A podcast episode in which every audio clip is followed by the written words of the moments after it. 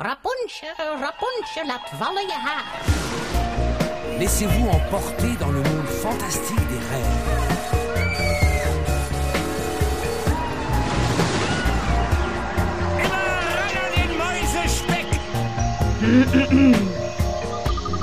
Het is weer ochtend in Pretparkland.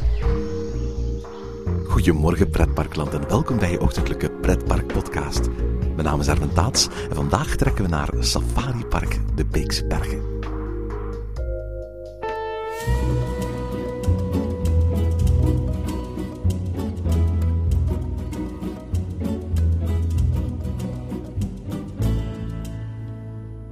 September is de maand van het dierenpark en daarom besteden we de komende aflevering uitgebreid aandacht aan zoos, dierentuinen en safariparken. Ook al zijn het geen pretparken, toch hebben dierenparken vaak dezelfde doelgroep en worden ze als leisure-attractie vaak op een gelijkaardige manier op de markt gezet. In deze aflevering trekken we met NHTV-docent en onderzoeker Goof Lukke naar Safari Park de Beekse Bergen in Helvarenbeek, het grootste dierenpark van de Benelux op een boogschuit van de Efteling. Het 120 hectare grote park, dat in 1968 werd geopend als een gezamenlijk initiatief van de gemeenten Hilvarenbeek en Tilburg, bestaat dit jaar 45 jaar. Het is één van de twee autosafari-parken van de Benelux, waarbij je dus een groot deel van de dierencollectie kunt bekijken van achter het stuur van je eigen auto. Dat andere autosafari-park in de Benelux, het Belgische Mont Sauvage bij Luik, daar hebben we het in een volgende aflevering over. Goof Lukke is een dierenpark-expert die de afgelopen twee jaar het wereldwijd eerste onderzoek naar strategische positioneringen bij dierentuinen deed. Over dat onderzoek hebben we het volgende week in Ochtend in Pretparkland. Maar vandaag hebben we het met de Goof over het park waar zijn liefde voor dieren en dierenparken begon. Safari Park, de Beekse Bergen. Goedemorgen Goof. Goedemorgen Erwin. Zeg we zitten hier in de Beekse Bergen en we zitten hier niet zomaar. Dit is een park met een hele bijzondere betekenis voor je. Ja, hier is toch wel mijn eerste echte grote job uh, geweest. Uh, ooit begonnen hier als uh, marketing- en communicatiemanager. Eigenlijk als stagiair toen ik nog studeerde. En hier heeft ja, de leisurebranche mij in de brede zin. En dierentuin in specifieke zin mij wel ja, te grijpen genomen. Ondertussen ben je dierentuinexpert, mag ik eigenlijk wel zeggen. Maar in deze aflevering gaan we eventjes focussen op de, op de Beekse Bergen. Uh, op, op het ontstaan, op de ontwikkeling, op wat jij hier allemaal gedaan hebt en op de toekomst natuurlijk. Kun je eens vertellen over het ontstaan van de Beekse Bergen? Ja, Beekse Bergen is eigenlijk ooit ontstaan als een uh, echt recreatiepark. Uh, um, er werd hier zand gewonnen, er ontstond hier een meer. Rond dat meer gingen mensen recreëren. In de brede zin van het woord, men ging hier zonnen, zwemmen, ging, ging leuk spelen. Er ontstond een camping. echt iets Nederlands denk ik ook wel. Uh, en vervolgens kwam hier ook uh, een van de grotere attractieparken van Nederland. Uh, wat veel mensen niet weten is dat in de jaren 70 het eigenlijk nog groter was dan Efteling. En met ruim anderhalf miljoen bezoekers. En ehm, eigenlijk in, in, in de loop van de jaren 80 is, uh, is, is, is eigenlijk de Efteling groter geworden. Die heeft op een gegeven moment toch betere investeringen gedaan. De eerste rollercoaster gebouwd. Hoef ik jou niet uit te leggen. De luisteraars denk ik ook niet. En um, uh, ja, toen is eigenlijk uh, de, de focus van het attractieparkgedeelte meer gegaan naar de dierentuin die men hier ook al heeft ontwikkeld. Ik heb zelf nog een foto van mezelf in een, een kabelbaan hier in de Beekse Bergen. Ja, die kabelbaan was echt het gezichtsbepalende attractie van, uh, van Beekse Bergen. Jarenlang. Eigenlijk tot uh, uh, eind jaren negentig zelfs. drie kwartier lang in een stoeltjeslift over dat meer heen. In eigenlijk een vierkant van station A naar B, naar C, naar D en weer naar het begin. En um, op een gegeven moment was die attractie eigenlijk niet meer van dusdanig uh, ja, vermogen om, om bezoekers te trekken. Mensen vonden dat toch wel saai, drie kwartier lang in zo'n stoeltjeslift. Dat men heeft uh, gezegd van, uh, nou die, die, die baan die gaan we eigenlijk weghalen. Exploitatietechnisch was het ook een enorm dure attractie. Um, Iedere jaar moesten die, uh, ik geloof 200 stoeltjes er aangehangen worden en weer afgehaald worden. En om, de, om die baan te draaien had je acht man personeel nodig. En dat was uh, ja, in die tijd, wat uh, de Speeland Beekse Bergen toen was, eigenlijk een klein regionaal attractieparkje, was dat niet meer te doen. Je zegt dat nu klein regionaal attractieparkje, maar hier hebben we ooit veel attracties gestaan. Ja, ze hebben hier heel veel attracties gehad. Eigenlijk in die tijd dat men nog concurreerde met Efteling, hadden we hier de Münchenerbaan. Een enorm enorme achtbaan. Daarnaast hadden we Enterprise, een wildwaterbaan, wat meer eigenlijk kermisattracties die uh, neergezet waren echt langs een boulevard. Om op die manier uh, toch weer meer mensen te trekken. Maar eigenlijk is die focus van het attractiepark afgekomen op het moment dat de dierentuin steeds groter werd. Die is eind jaren 60 begonnen als een leeuwenpark. Um, en later uitgegroeid tot ja, de volwaardige locatie waar we nu zitten. En dat is het Safaripark Beekse Bergen. Met oppervlakte van uh, ja, 120 hectare safaripark alleen al. Uh, een van de grootste dierentuinen van Europa in oppervlakte. En um, is Beekse Bergen verder uitgegroeid naar een, uh, ja, een totaal resort. Met bungalowpark, campings, een, uh, een, hele grote eventlocatie waar grote popfestivals, alle decibel, uh, plaatsvinden. Um, waar ook heel veel outdoorachtige activiteiten worden gerund. het kleine attractiepark zoals het nu nog is, met die regionale functie. Um, ja, daar is de focus eigenlijk op weggegaan omdat men die strijd heeft verloren ten opzichte van Efteling. Die weer wat ten noorden van de stad Tilburg ligt.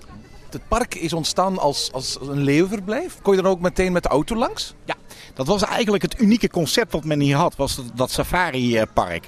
Um, in, in Nederland niet het eerste overigens, dat was Burgers die dat als allereerste heeft uh, geïntroduceerd. Een Engels begrip en uh, hier heeft men ook de kennis naartoe gehaald vanuit Engeland. En meneer Chipperfield was degene die besloot dat, ja, dat je met de auto wel tussen die dieren kon rijden. Dat kon in Afrika ook. Dus waarom zou dat hier niet kunnen? En men begon hier met een groot aantal leeuwen waar je met die auto tussen kon rijden.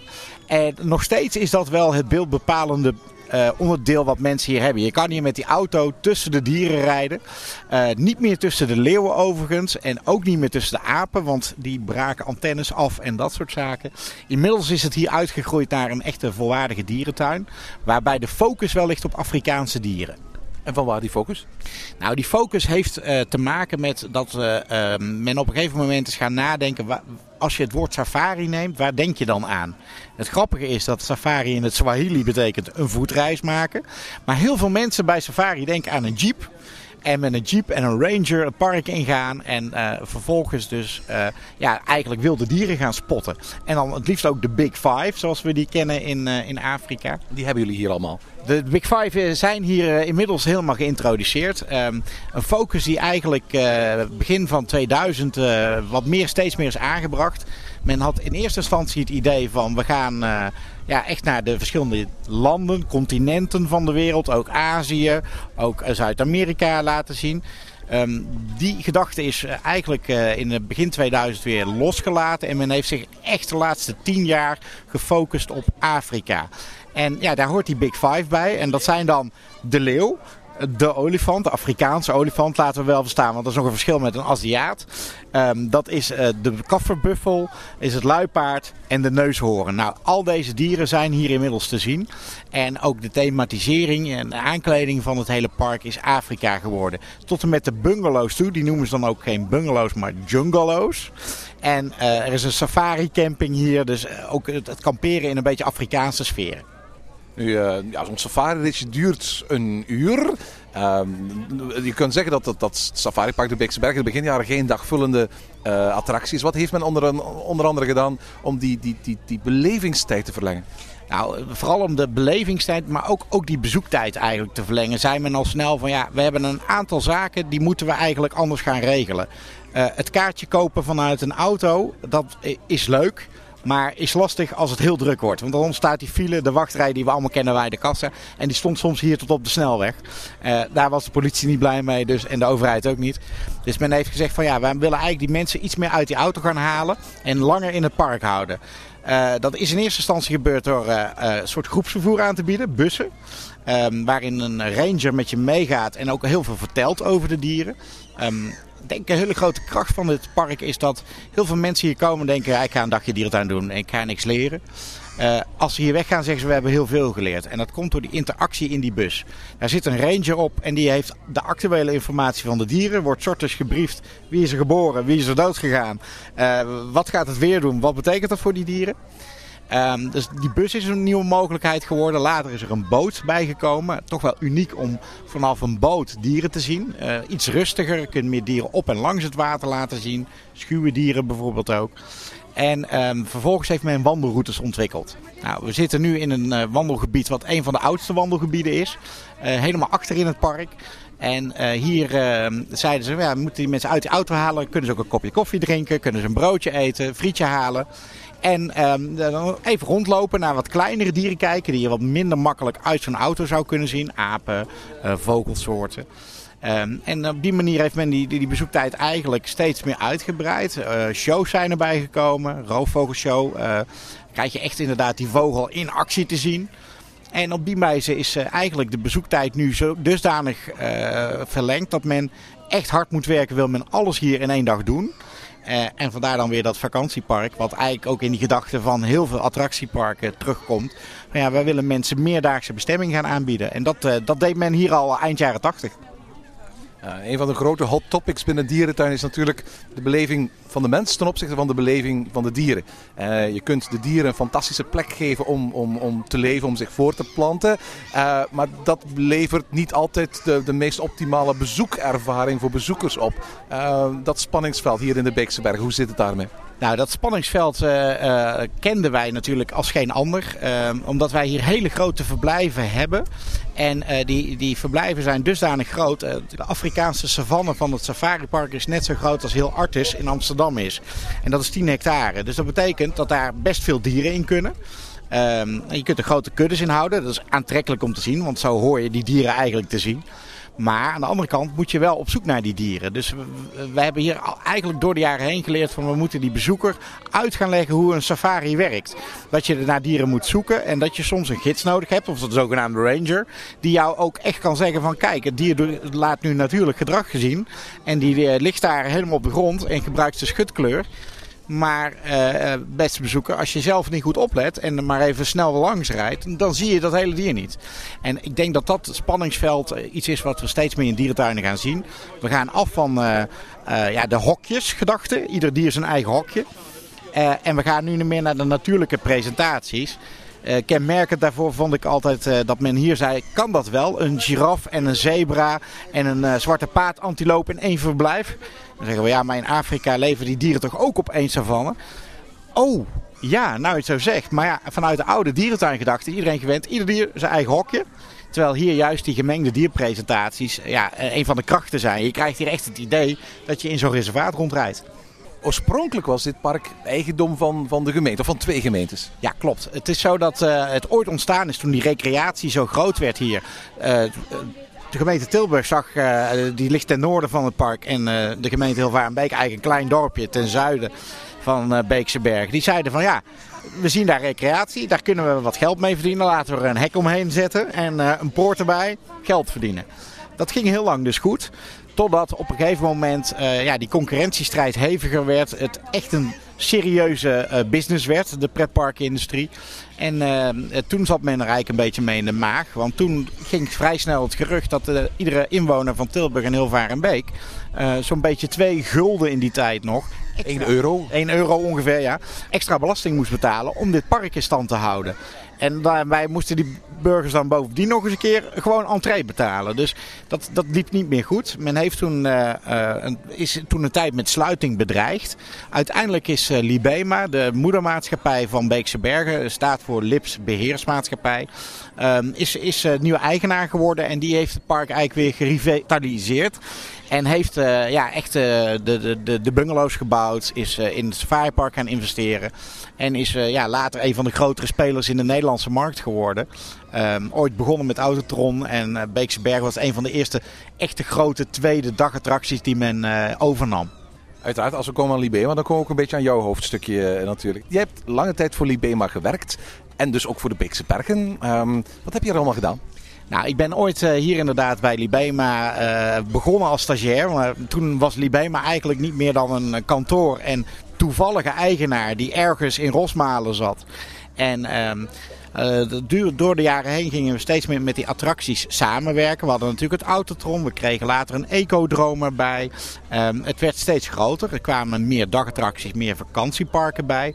Ehm, maar ook beurs- en evenementlocaties. De Brabanthallen, IJsselhallen. Een hele hoop locaties waar mensen zelf evenementen konden organiseren. Of waar wij als Libema ook een hele grote uh, ja, zeg maar, aandelen hadden om evenementen te creëren en die daar neer te zetten. Dus die uh, holding die groeide eigenlijk uh, door. Tegelijkertijd uh, werd ik wat ouder, deed ik wat meer ervaring op. En kwam ik ja, steeds vaker in aanraking met de andere bedrijven. We gingen een, een, park in Leeuwarden overnemen, het Otterpark. Nou, men zei dan, Goof, we pakken jou even op, we zetten jou even in Leeuwarden neer. Ga jij daar maar even de PR op orde brengen en de marketing. En dan zien we wel weer verder. Uh, totdat er een punt kwam in uh, begin 2000 waarin uh, een groot aantal nieuwe projecten werden ontwikkeld door Libema. Dat was Cape Holland, een maritiem attractiepark in Den Helder op de oude marinewerf. Het Nationaal Stripmuseum, Nederlands Nationaal Stripmuseum in Groningen, of all places. Maar men zei, ja, we hebben er in Brussel een, dus we gaan iets verder weg. en we kregen een nieuwe dierentuin in, in Nuenen bij Eindhoven. Uh, die uh, kans kregen we om die tuin te ontwikkelen. En uh, nou, daar, uh, toen zei men, ja, nu krijgen we heel veel bedrijven. Zouden we niet wat meer een centrale aansturing gaan doen van al die diverse dagattracties, vakantieparken en beurzen en evenementen. En toen is er gekozen om een nieuwe marketingafdeling vorm te gaan geven. waarin ik eigenlijk minder met de echte harde marketing betrokken werd, maar meer vanuit de communicatiekant, PR en woordvoering verantwoordelijk was voor al die projecten. Um, hele leuke tijd, spannende tijd ook vooral. Vooral drie dagattracties in één seizoen in de markt in Nederland introduceren. Was nooit de bedoeling, maar liep toevallig zo. En ja, dat waren echt uh, ja, leuke tijden. Uh, inmiddels uh, ben ik alweer ruim zes jaar weg bij, bij Libema. Werkte ik eerst voor een aantal campings, heb ik marketing gedaan. En nu ja, actief als docent aan de Hogeschool voor Toerisme in, in Breda. Ja, en daarover gaan we het in de volgende aflevering hebben natuurlijk. Uh, maar nog eventjes iets over, over uh, de, de, de Beekse Bergen in jouw tijd. Wat, wat, je, hebt, je hebt het park ongetwijfeld ontzettend zien veranderen in die tien jaar. Ja, nee, het is gigantisch veranderd. Eigenlijk die grootste verandering was in 1996 de aanleg van een complete wandelroute. En ook eigenlijk is toen de hele structuur van het park op de schop gegaan. Men heeft toen inderdaad gezegd van ja, we gaan nu één keer heel groot verbouwen. Om die nieuwe weg in te slaan naar uh, steeds meer safari mogelijkheden. Naar steeds meer... Um, ja, diversere diersoorten. En door de jaren heen uh, heb ik uh, een aantal grote projecten gerealiseerd zien worden. Die wandelroute was de eerste. een groot Aziëgebied wat we hier ontwikkeld hebben. Wat ook veel meer op wandelen en kleinere dieren was gericht. Um, de groei van roofvogelshows. de groei van beleving als aspecten. Waar we vroeger safari-gidsen hadden, hebben we nu hier rangers. Um, vooral die slag eigenlijk maken. En ook uh, ja, de, de bezoekersaantallen gingen van zo'n 250.000 uh, begin jaren 90 naar nu zo'n 700.000, 800.000 uh, de laatste jaren. Dus je, je ziet gewoon dat die park heeft ook meer infrastructuur nodig. Meer horeca nodig, meer merchandise. Uh, die professionalisering heeft eigenlijk in die laatste 15, 20 jaar wel echt plaatsgevonden. En daarnaast zijn er steeds meer dieren gekomen. Met als laatste echt hele grote toevoeging hier uh, mensapen. Wat uh, ja, toch wel heel speciaal is. Uh, chimpansees, uh, gorilla's vraagt heel specifieke dierverzorgers.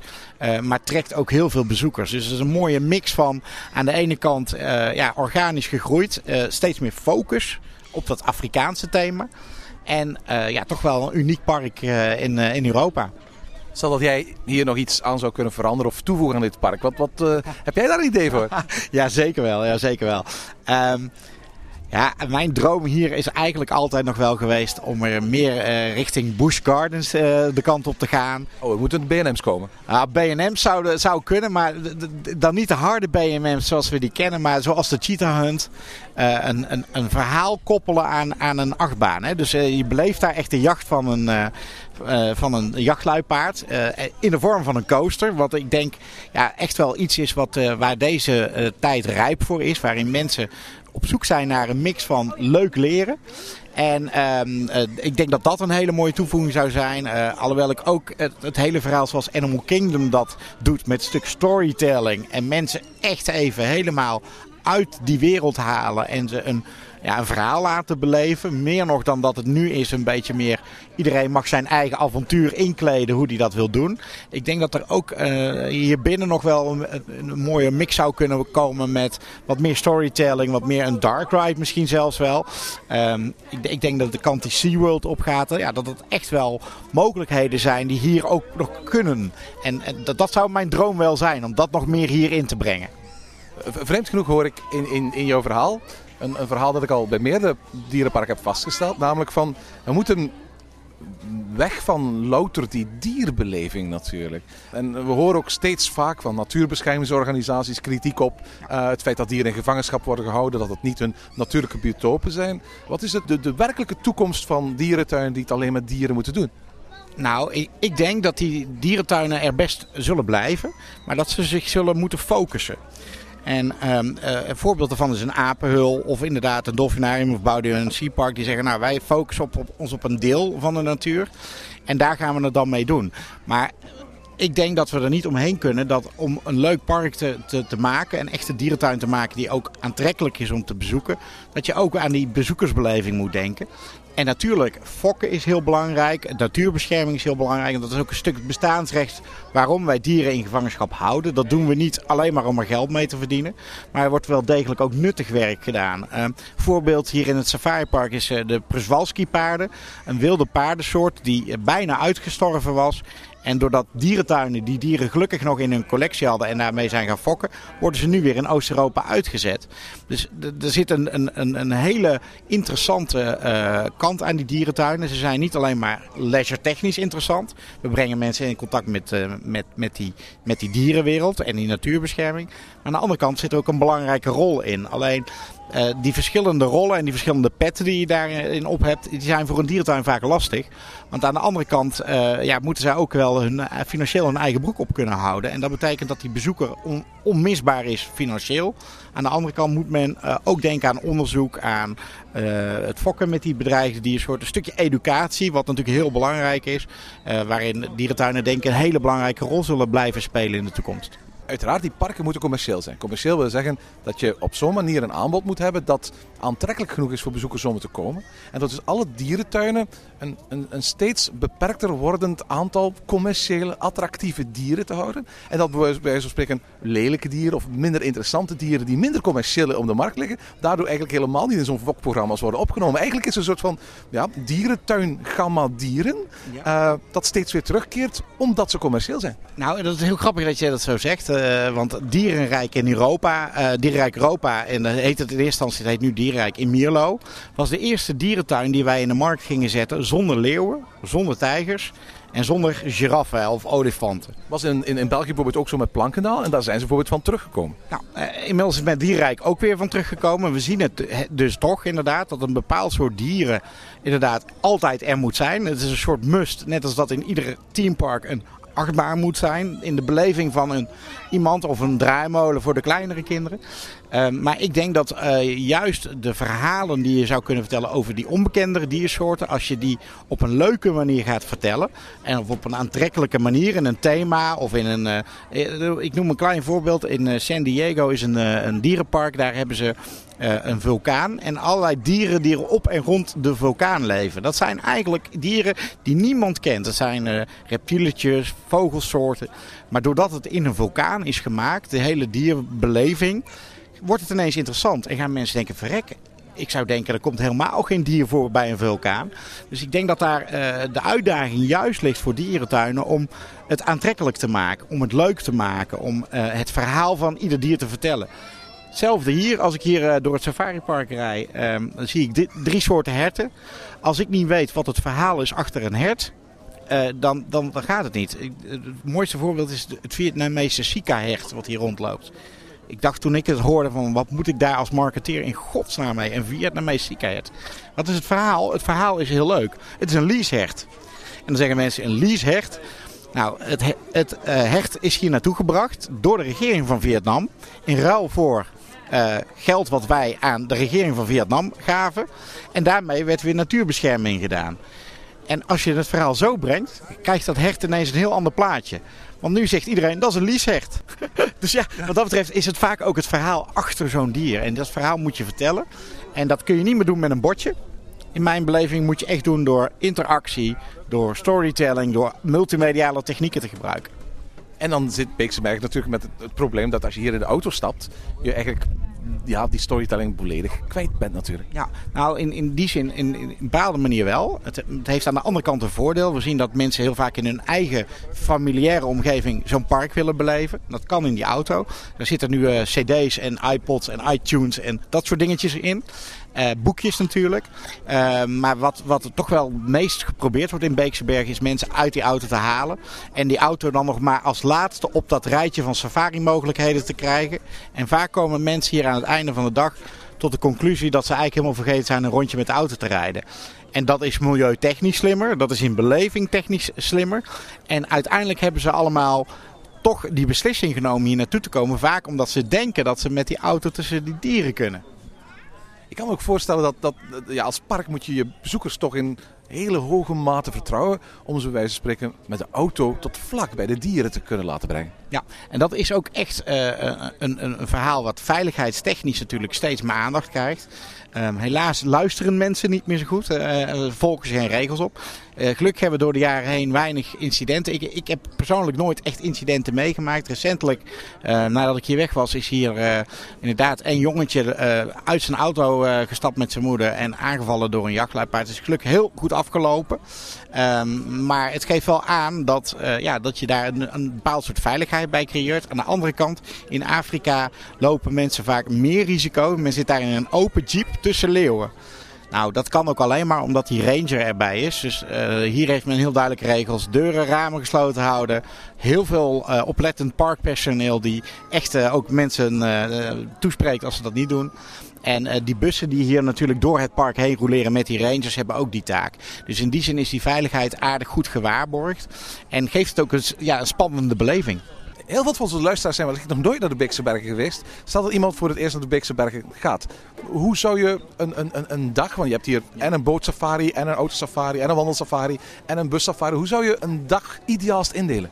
Meest ideaal, afhankelijk van het weer, denk ik, voor een groot gedeelte, is in ieder geval gebruik te maken van die safaribussen. Dat is mijn belangrijkste tip. Omdat uh, je daar die verhalen krijgt. In die bus krijg je ook allerlei voorwerpen in je hand. En dat actuele verhaal, wat ik denk dat heel sterk is uh, hier. Uh, dus zeker twee keer een busstuk, want dat is een, etappe 1 tot hier achter in het park, etappe 2. zeg maar door het andere deel van het park. En het einde van etappe 1 is een mooi restaurant. Daar zitten we nu ook in die omgeving. Ga daar eens een stuk wandelen. Ga eens rondkijken.